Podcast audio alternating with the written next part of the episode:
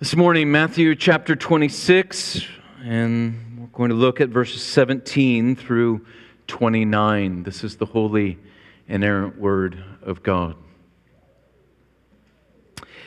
Now, on the first day of unleavened bread, the disciples came to Jesus, saying, Where will you have us prepare for you to eat the Passover?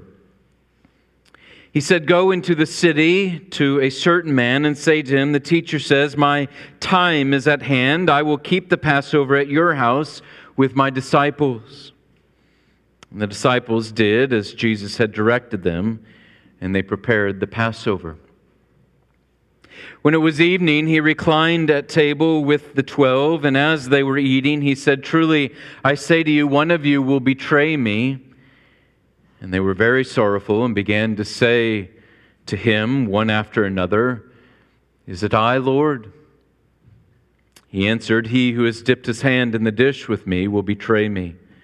The Son of Man goes as it is written of him, but woe to that man by whom the Son of Man is betrayed. It would have been better for that man if he had not been born. Judas, who would betray him, answered, Is it I, Rabbi? He said to him, You have said so. Now, as they were eating, Jesus took bread and after blessing it, broke it and gave it to the disciples and said, Take, eat, this is my body.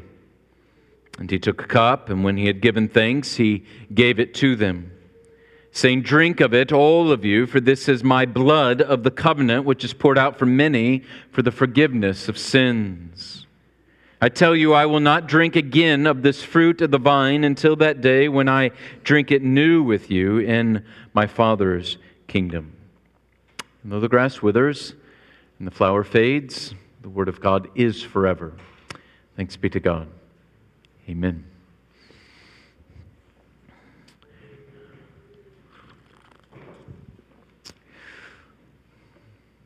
Matthew tells us here that this is the first day of unleavened bread, the Feast of Unleavened Bread, or the first day of the Passover week, that Jewish holiday. This was a national holiday and a religious holiday. Unlike Mother's Day, it was both national and religious. And you'll notice that the disciples come to him with the expectation that we are going to be celebrating the Passover. It was a right expectation because this was a holiday that was to be celebrated by the Jewish people in perpetuity. They were to continually celebrate this holiday as a national and religious holiday year after year as they continued.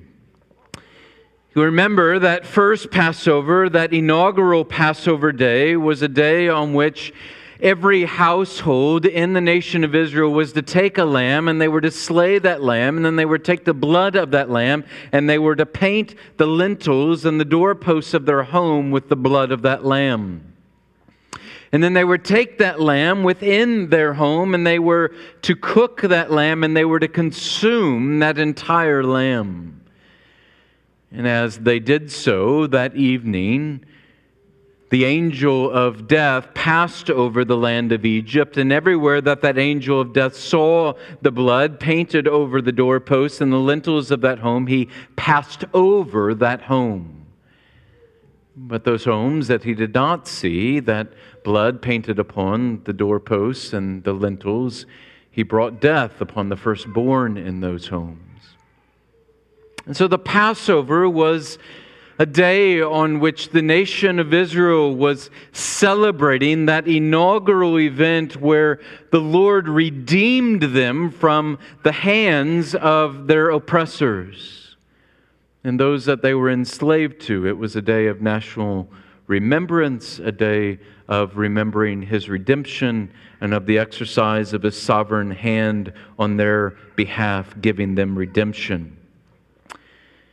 And so when the disciples come to Jesus and they ask, where are we going to celebrate the Passover? He immediately directs them to Jerusalem, that they are to go into the city and they will find a man. And that man, as we find out in the other Gospels, will have an upper room that they go to celebrate this Passover meal in. And it is at this Passover meal with his disciples in that upper room that he institutes what we have come to call the Lord's Supper.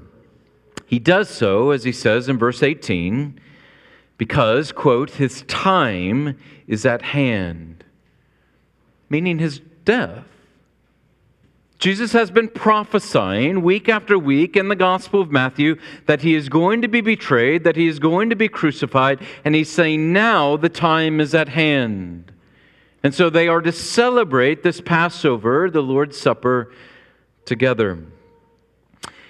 Jesus prophesies while they're at the table that one of them will betray him. And the disciples, with a kind of disgust and indignation, will each ask, Is it I? as they go around the table, and it will get to Judas, and Judas himself will ask, Is it I, Rabbi? Is it I, Lord, teacher? And Jesus will say, It is as you have said. Judas already knew that he was a betrayer, and Jesus affirms him in it. Just quickly, this betrayal was predestined. And yet, we see in the text also very clearly that Judas is also responsible. Jesus says it would have been better for him not to have been born than to betray the Lord Jesus Christ. I'm not going to spend a lot of time on this this morning because we're going to be able to tackle it in the texts that come as we continue to go through the Gospel of Matthew. But we have a passage here where we see this divine authority and we see human responsibility, that they both are able to go hand in hand. Jesus is very clear here. Judas chose to betray Jesus in the freedom of his own will. He chose this action, and yet it is also true that this was predetermined and it was predestined by God. Those two things are not antithetical and they go together. And we'll see that as we continue to go through the Gospel of Matthew. But what I want to do this morning is I want to spend our time on the doctrine of the Lord's Supper. Uh, this is not a regular sermon for me. This would be a lot less exegetical, expository, and a lot more theological. But I want to do so because there have been so many questions over this last year and a half about the Lord's Supper that I want to address that with you, and this is the text to do it uh, this morning. I want to look at it in three ways this morning. We're going to try and look at what's happening at the Lord's table. And we're going to see two things this morning. One, at the Lord's table, we will see our union with Christ. Second, we'll see our union with one another. And then third, as much time as I have, uh, I want to go through a lot of quick questions that have been asked over the last year and try and give quick answers. And we'll do as many of those as the time affords this morning.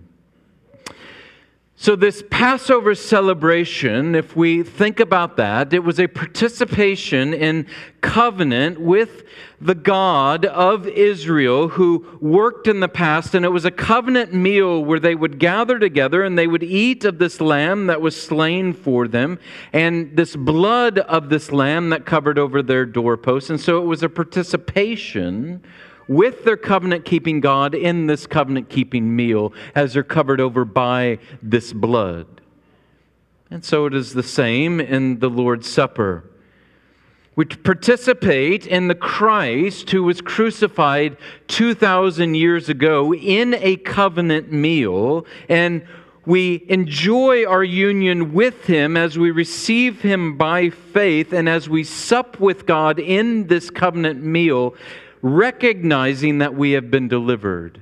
But you'll notice that now it's unbloody. And it's unbloody because the lamb has already been slain. And so it is an unbloody covenant renewal ceremony where we sit in the presence of our God and enjoy our union with Him. What is happening as we come to the table? Well, I think Augustine has defined it better than any when Augustine said that the sacraments are the visible word. The visible word. That is what you, what you hear preached to you from the Bible week in and week out, the gospel. That now what happens is when you and I come to the sacraments of baptism and to the Lord's table, we now are able to to bring it in with all of our other senses. What we have just heard with our ears, now we are able to see, and we are able to smell, and we are able to taste, and we are able to touch.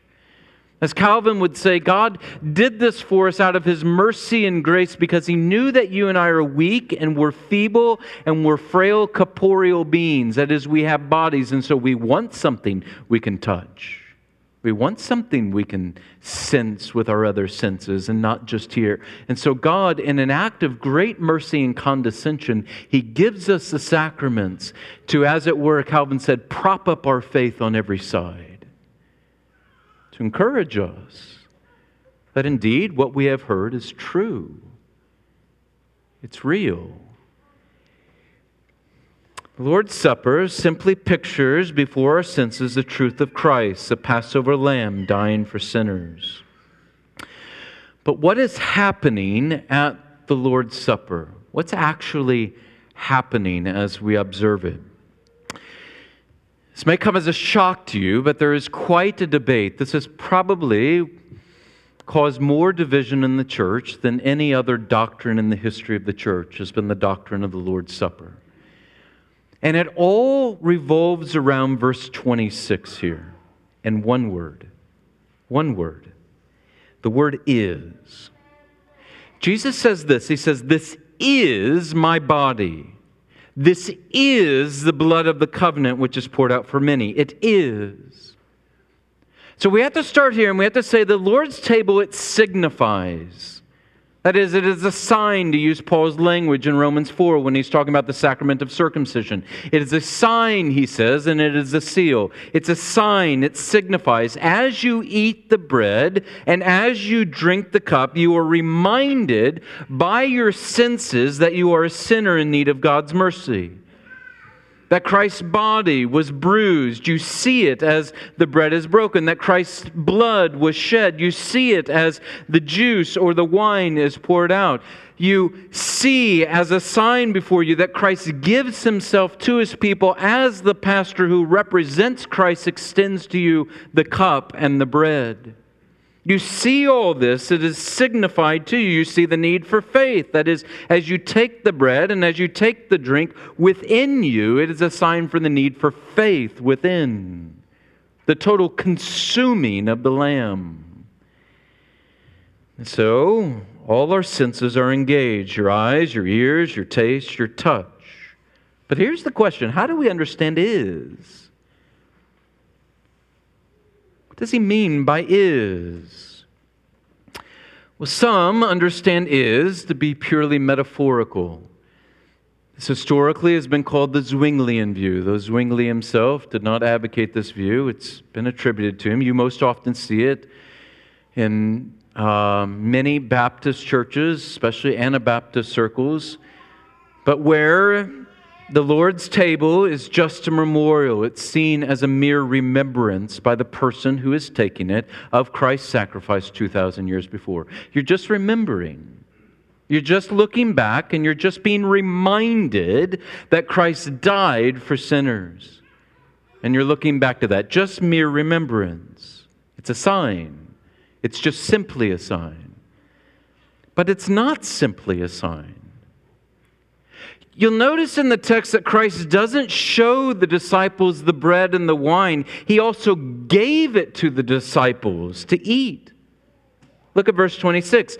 Take, eat, this is my body. It's pretty clear that Christ is giving his disciples a spiritual blessing. They are to eat it, not just to look at it and remember, they are to take it within themselves. If we turn to 1 Corinthians 11, we would see there that Paul uses this language of someone coming to the table and taking of the table unworthily. And as he says, when they come to the table and they take of it unworthily, they eat and they drink judgment upon themselves. Well, how can they eat and drink judgment upon themselves? Well, the reverse is also true. If you can eat and drink judgment upon yourself, then you can come to the table and you can also receive blessing. That's the other side, the other side of the covenant, right? You have cursing and you have blessing. And here are some who are coming to the table unworthily, and because they're coming unworthily, Paul says they are accruing judgment to themselves. Some, he says, have fallen asleep, that is, they've died because of it. Why? Well, Paul tells us in 1 Corinthians 11. He says, Because at the table you are participating in Christ, it's a participation in Him. And so there is judgment and there's cursing based upon whether you come in faith, there's blessing. If you don't come in faith, then there is judgment. It's a covenant meal. You're participating in Christ. It is not just metaphorical here, is. Some have understood is to mean that Jesus is physically, bodily present at the table. The Roman Catholic view has taught the doctrine of what we call transubstantiation, became the official Roman dogma in the 1200s. And according to the Roman Church, it believes and teaches that the bread and the wine, when they are consecrated by the priest, when he says the words over the, the elements, the, it's actually it's in Latin. I can't remember exactly hoc est something, but it's a word we get hocus pocus from. Because as he says, hoc est, etc., then in that moment, the elements, the bread and the wine, they are transformed. And they're no longer bread. They are no longer wine. They have physically become the physical body of the Lord Jesus and the physical blood of the Lord Jesus. It still looks like bread, it still looks like wine, but they have essentially become the body and blood of Jesus. And this is why, after the priest has said those words and consecrated the elements in a Roman Mass, they will lift those elements up because those elements are to be adored. And everyone in the congregation is to give adoration to those elements. As one Roman Catholic theologian wrote, we treat them as we would treat God because that is what they are. And yet, in doing this, the sacrament actually ceases to be a sign, doesn't it? It's no longer a sign because the sign is swallowed up by the thing it is meant to signify. The bread and the cup, they don't point to Christ, they become Christ. And that does violence to the language of Paul in Romans 4. Luther also believed that Christ was physically present in the sacrament, but he rejected this doctrine of transubstantiation. He believed in a doctrine that we will end up calling consubstantiation. He will look at the table and he will say, Look, Jesus said, This is my body, this is my blood. And so he must be physically present at the table. And so, in Luther's mind, he said it's not that those elements are transformed. He found that to be an abomination, but what he said is that Christ is locally present. He is with, under, and around the elements so that when you take the bread and when you take the cup, which remain bread and which remain wine or juice, that when you take it, Christ physically or locally, is the language he would use, is with, under, and around. So that when you partake, you partake of Christ physically. Why these views? Because of the words here. Christ says to us in verse 26 Take, eat, this is my body. There's a famous moment in Reformation history where Luther and Zwingli will decide to meet together so that the church, there's concern that the Protestant church will fracture and create all of these different splinter groups like we see today. And so Luther and Zwingli will have a famous meeting at Marburg where they will I don't remember how many doctrines, but they will meet for a couple of days and there will be dozens and dozens of doctrines that they will go through together and they will agree on every single one of them. But they get to the Lord's table and they can't agree. Luther just keeps hitting the table, it said in church history, over and over with a knife, saying, is, is, is. Whereas Zwingli understood that Luther's view of the table was not just something that struck at the Lord's table, it was a Christological issue. It speaks of what you and I believe concerning Christ. He kept saying, is, is, is. But when Jesus says in John 15, 1, I am the true vine, is he actually a vine? And he says in John 10, 9, I'm the door, is he actually a door? No, when Jesus speaks at the Lord's table and says, This is my body, this is what we would call metonymy in grammar. That is, there is one thing that stands for another thing, and there is such a close relationship between these two things that one can be substituted for the other. The sign, the bread and the wine, has such a close relationship between the body that was bruised and beaten and hung upon that tree and the blood that was shed that the body of the Lord Jesus Christ can be substituted for the bread and the wine and vice versa. And you see this over and over in the scriptures with the sacraments. So, for example, in Genesis 17, God will say, circumcision is the covenant.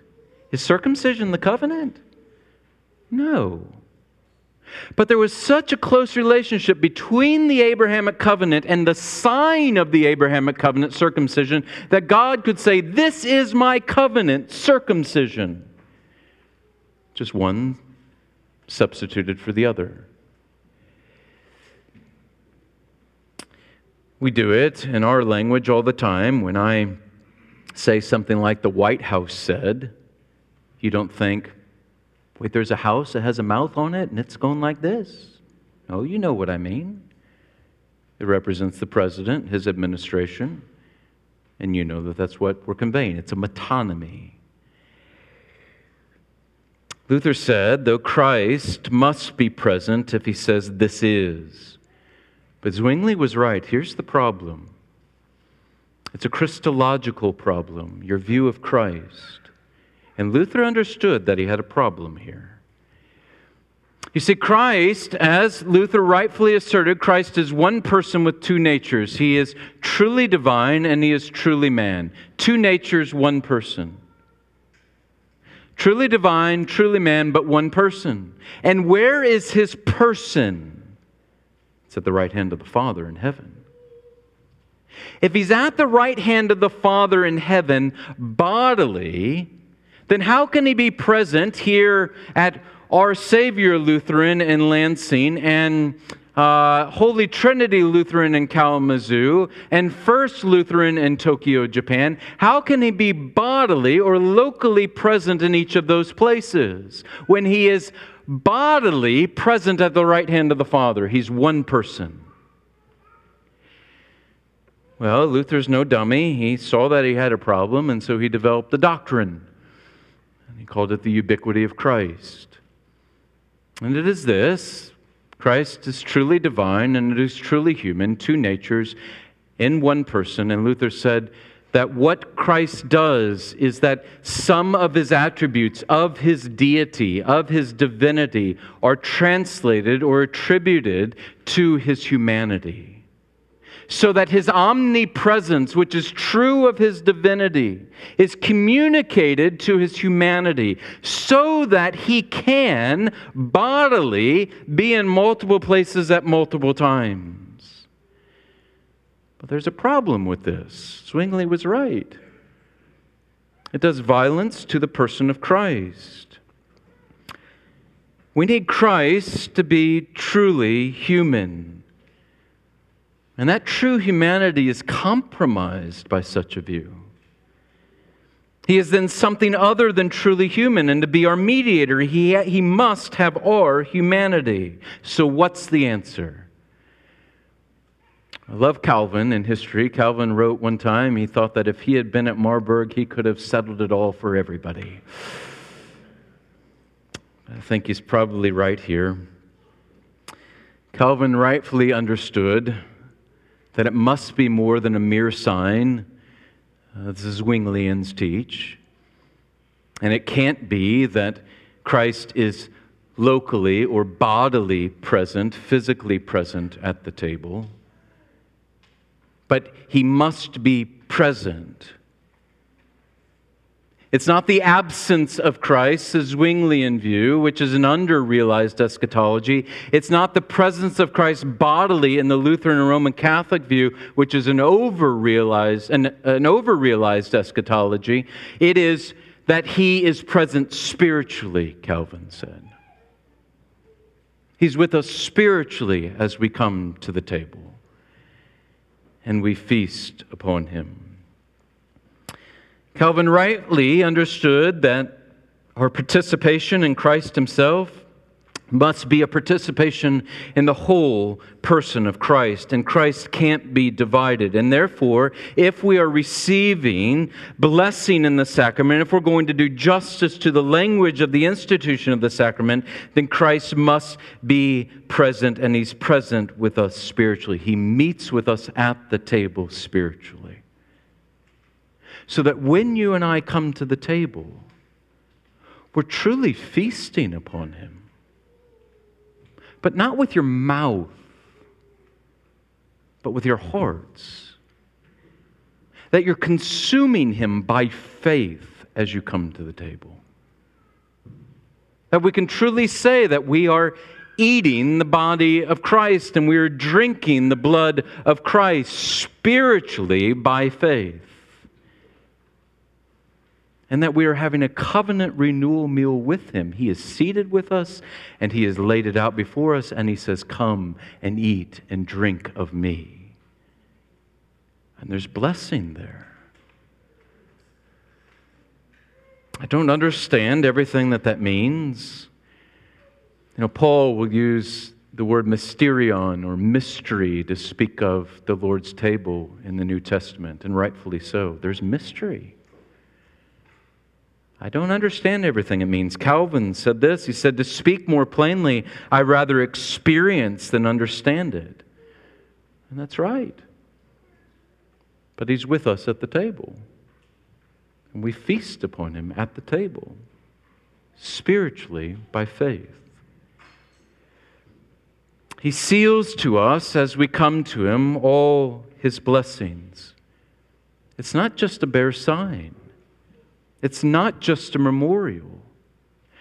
There is a sealing that occurs as you and I come to the table. It's not that Christ just died. I'm not just seeing that he died, and not that he just died for sinners. I'm seeing as I take it that he died for me. That as I see that bread, not that his body was just bruised for sinners, but his body was bruised for me. That as I take that cup, that it wasn't just that his blood was shed for sinners, his blood was shed for me. And it presses it home upon my soul. It seals those benefits to me. Because I come in faith as a Christian. There's blessing. And in this way, true grace is given in the sacrament. It's not just a bare sign, it's a true means of grace to you, Christian. It is also a sign and seal of our union with one another. It is a sign and seal of our union with Christ. It is a sign and seal of our union with one another. You'll notice in the text that this is a corporate meal that Jesus enjoyed with all the disciples. He says in verse 28 that he gave it to them. He speaks of pouring out his blood, quote, for many. There is a corporate nature to this sacrament. When we take the cup and when we take the bread, it serves as a true sign and true seal of our union with Christ, but also of our union with one another. If we weren't all germaphobes, we would partake of the cup like the church did for centuries. You'll notice in the text they're taking one cup. And we would just pass that cup around and we would all drink from one cup. Why? Because we are united to one Christ and we are united in one body.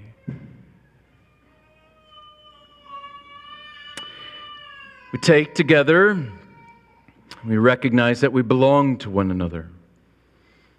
And so when we take, it is sealed to us and signified to us that we owe one another. We owe one another love and forgiveness and service and fellowship and truth and our gifts and our very lives. We're united together. Especially in a season like this, you and I are to be reminded of that when we come to the table. The Lord gave us a sacrament to remind us. And isn't it fascinating? He gave us a sacrament to remind us not only that we belong to Him, but that we belong to one another. Can a Christian live without the church? And the answer is, is not for very long. You can't for very long. Why? Because we've been united together. We all need to hear this after the events of this past year. It would have been one thing to go through COVID. It was quite another to go through COVID in an election year, and then for that year to be filled with racial and ethnic concerns as well.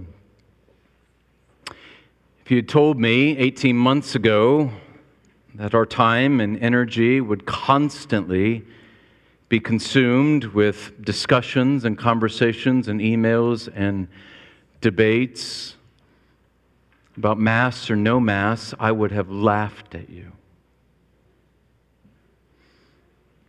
And yet, that's what has happened.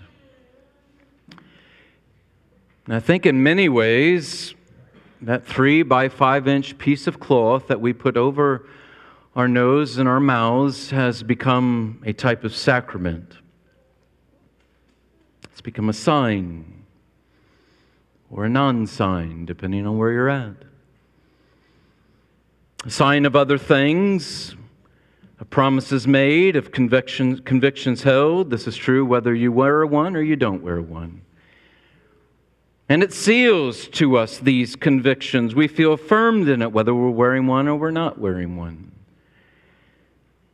Think about all that comes to be signified and sealed in this three by five inch piece of cloth that we put upon our mouths politics and personal freedoms and governmental control and love of neighbor and classism and disease and lawfulness and freedom of worship and personhood. It all meets right here in a three by five inch piece of cloth. It speaks of our union or our non union with others, or so we've made it out to be. Within the culture and within our own church, it's created hurt and pain and disappointment and discouragement and anger and even bitterness on both sides of the equation. It's not unique in our church, it's true in the American church. But here's what Christ reminds us this morning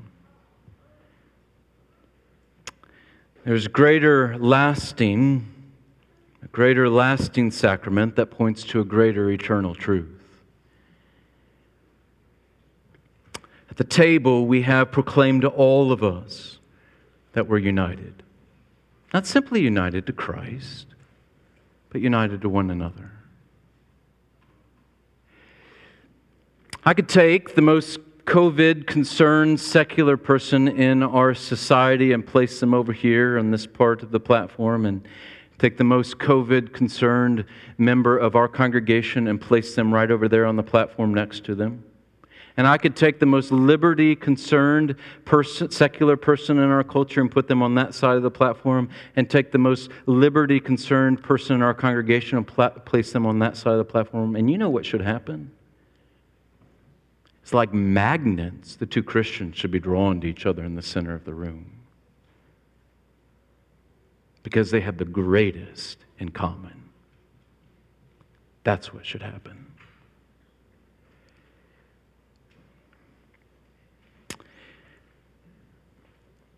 The church does not have poles. There are not divisions within it. There are not camps. But you say there are. You often hear Christians say the church needs to be united but it doesn't need to be united. Jesus makes it clear to you and I by the sacrament that the church is united. It's not in doubt.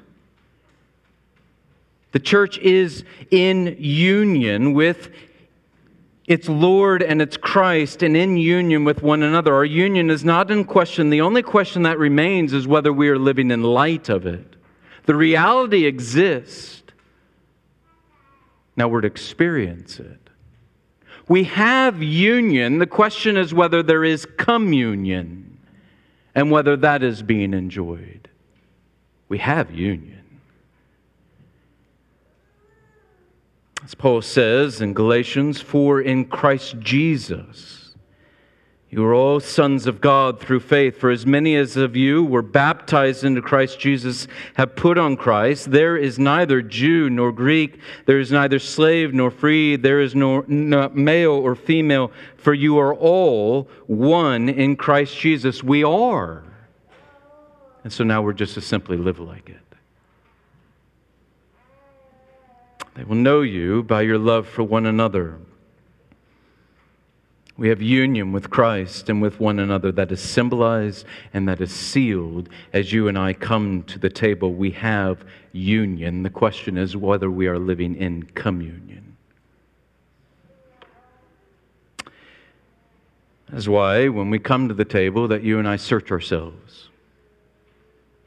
There's a rightness to that. Paul will say that we're to discern the body when we come to the table, and he is surely speak, speaking about the sacrament and knowing what it is that's occurring, but he's also speaking about what the body and your inclusion in this body.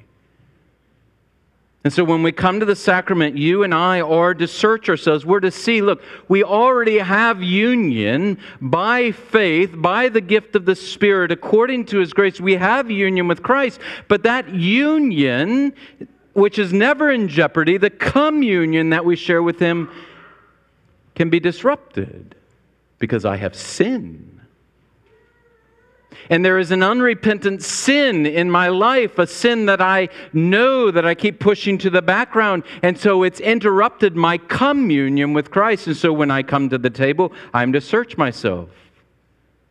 Is there any unrepentant sin in my life? But it's not only true here vertically, it is also true here horizontally. When I come to the table, I am to search myself. I have union. But are there barriers to my communion? And is there sin here? As we discern that, it is not just the, thou shalt nots, but the thou shalls, right? Both sides of the Ten Commandments. Not just have I not said negative things about my brothers and sisters in Christ, have I not been unwilling to forgive. Not that I just not haven't been concerned about them, but have I actively pursued them in love? Have I been extending forgiveness? Have I been considering others better than myself? Have I been pursuing? There's sins of omission and commission. Am I living in light of what is true, eternally true? If you allow me just to press in a little more here, we need people who think differently from us. Often said, I am a Presbyterian by convic- conviction in two different ways. One is biblically. I believe that this form of government is what the scriptures teach, but I am also one practically. I believe in the depravity of man. And I believe it is the best system going to check that depravity. You don't want this church to be where I declare things by divine fiat. You don't want that, and I don't want that. You don't want where things are decided by the mass and there being a majority in the mass that rules over all the rest. You don't want that. No, there is a check in that Presbyterian style of government where you have a number of men that are meeting together and praying through things, and they are going to be at different places with different things, and they arrive at decisions together, and they are checking one another. I often say, I'm thankful to be a Presbyterian because I need people to the left of me, and I need people to the right of me on whatever given issue it is, because they pull me in ways that I can't see. I am blind to my own fallenness. And this man, though I may not agree with everywhere that he goes, there are certain things that he is passionate about and concerned about and that he is gripped by that, you know what, I need to be awakened to. And so here, and there's just that pulling that happens. It's one of the means of sanctification in our lives. Lord uses people that think differently from us to refine us and shape us and face us to force ourselves. None of us has a corner on truth. Some have odd views and different perspective that times is unhelpful. But we don't cancel them because they're part of the family. Part of the family. My uh, mom, growing up, had an uncle that did something that was very odd. When they would gather together for family reunions, he would always take his shoes and his socks off and call all the nieces and nephews over to say, Look at my toes. Odd. But you don't cancel family reunions because he's odd. You don't avoid him because he's odd. You still get together because you're family. On this Mother's Day, some of you had wonderful moms. I had one of the greatest gifts of a mom. Some of you did not. She wasn't loving, she wasn't great. But all of us, mom's still family. She yelled at times and we forgave her. She disregarded us at times and we forgave her. She didn't think the same way that we did all the time. And often she was right, but we still lived with her because she's family. don't just cancel it and move on. Now, if someone is advocating sin or false teaching, we, of course, are to stand against that and we're to oppose that vehemently, but we have different perspectives and we have different passions, and that is fine. And when we come to the table, we all come together, and none of us has a higher chair than anyone else at the table. None of us sits at the head. The Lord Jesus sits at the head. And He is my Lord, and He is their Lord. I'm not.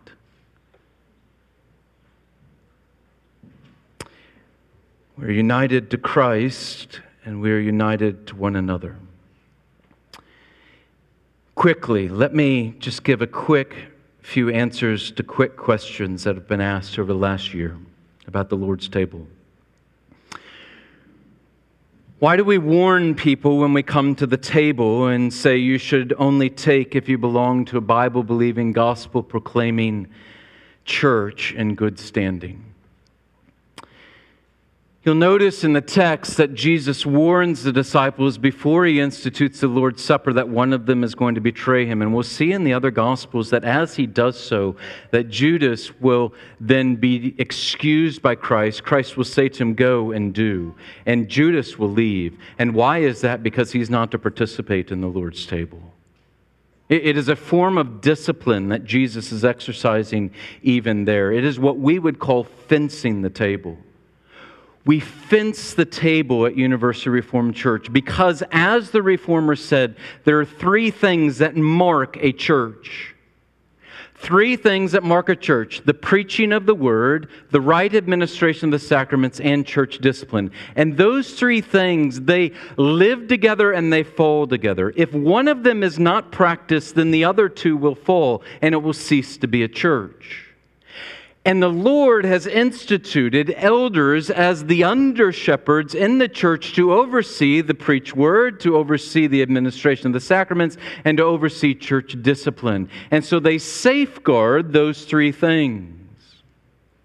Now, they safeguard those by safeguarding the members as they are admitted in and as they are disciplined and cast out of the church. The elders have been given the keys of the kingdom. They bind on earth and they loose on earth, as is bound in heaven and loosed in heaven. And so they have to know who is part of the whole, who is within. Paul will say there in 1 Corinthians that you are to cast them out from among you. Well, how do you know what among you is if that among you is not defined? you have to have membership. And the elders admit into membership. And then part of what they do is overseeing those spiritual lives. They administer discipline when there is unrepentant sin. And that is tied to the Lord's table because that is one of the acts of discipline. You can't come to the Lord's table as it is tied to the preached word. The word and the table go together. And so they are seeking to safeguard both the sacrament and we're also seeking to safeguard the unrepentant sinner because if they come to the table unworthily, then they eat and drink judgment upon themselves. And so we fence the table. We give a warning. You need to be a member of a Bible proclaiming, Bible believing church in good standing to come to the table. Not because this is our table but because it's the Lord's table and this is the Lord's church, and He has chosen to work this way. And so, if you belong to any other church out there, you're welcome at the table as long as you're in good standing. It's a Bible believing, Bible proclaiming church. So, we fence the table. Second, why didn't we practice virtual communion during the height of COVID? Because we can't. That's not an option for us. It's a community sacrament. It's something that belongs to the church as it is gathered together. Paul, there in 1 Corinthians 11, when he is talking through the Lord's table, in that very short section of 1 Corinthians, it is fascinating. He says three separate times, he's emphasizing it. He says this when you gather together, when you gather together. It is a sign and seal not only of my individual union with Christ, it is a sign and seal of my union with you and your union with me. It happens when we come together. Even as a pastor, I've been ordained to preach the word and minister the sacraments, and I would never, ever think about practicing the Lord's table with my family at home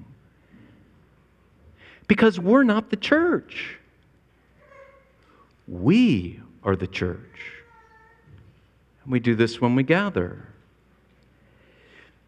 Now, understand, some felt like they were missing out on some grace during that time by not participating in the Lord's table, some of you longer than others. Were you missing out on grace? And the answer is no and yes. No, you weren't missing out on grace in the sense that the grace that is given to you through the preached word is the same as the grace that is extended to you in the Lord's table. It's the same grace that you receive by faith. But yes, you were missing as we come to the table and as we partake together.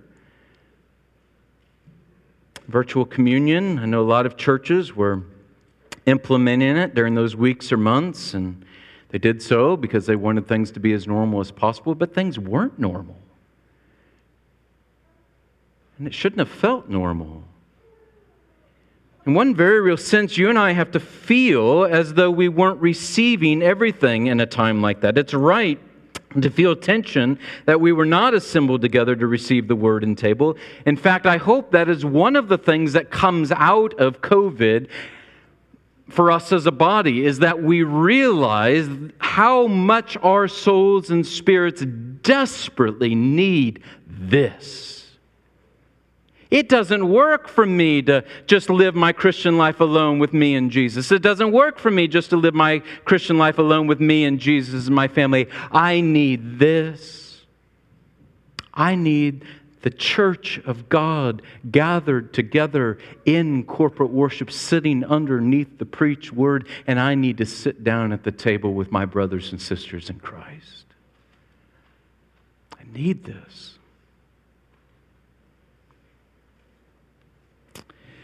Notice that even in Jesus' own words, he will not drink the fruit of the vine, meaning the wine, until he is back with his people bodily. Isn't that interesting? It's instructive. He instituted the Lord's table so that we could participate with him in ongoing spiritual communion, and yet he refuses to partake of the meal until he himself could eat and drink it again when he is physically present with his people. That's instructive.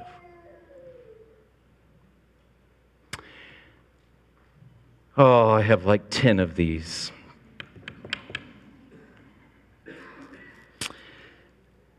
Let me do one more. Lastly, is the Lord's Supper a dour or a happy moment in the service? Is the Lord's Supper a dour or a happy moment in the service? I want to rephrase that. Someone asked me that. I would want to rephrase it and say it is a seriously joyous moment in the service. Look, it's serious. You and I, this is not mere remembrance. It's not just looking back and just allowing our imaginations to flow. This is a real communing with the risen Christ at the table. You and I are feasting upon him. So there's a real seriousness here. That's why Paul says, look, don't, don't, don't just approach this, this table in a wanton manner. There should be real preparation that you and I go through as we come to the table. When you know it's a Lord's table Sunday that's coming, Saturday night you should be preparing yourself.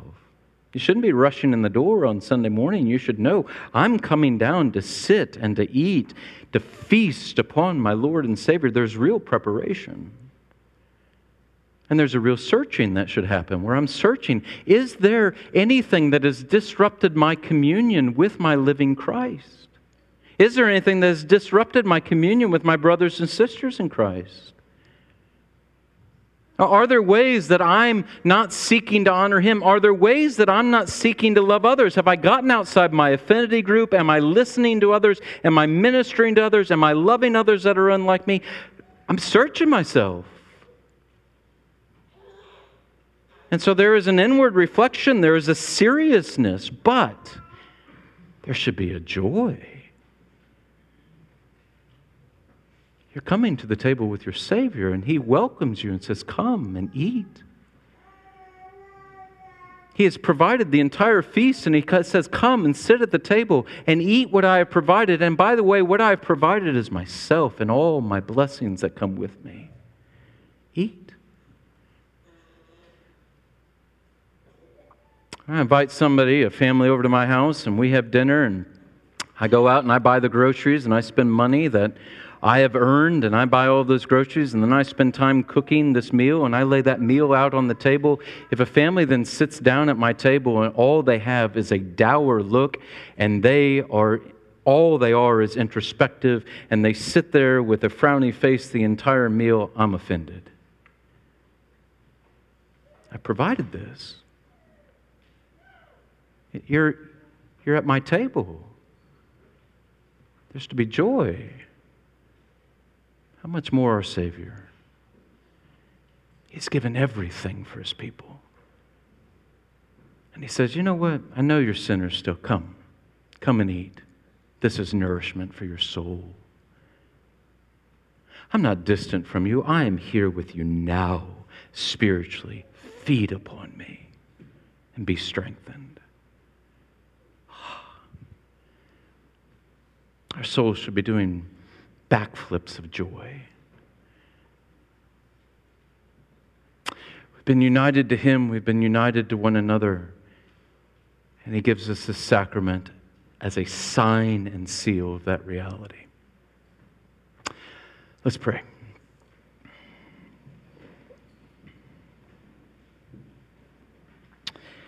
Our Father, we are thankful for your kindness to us and the giving of these sacraments to prop up our faith. How quickly we would disregard the word that we hear preached, disregard our Savior, and disregard one another.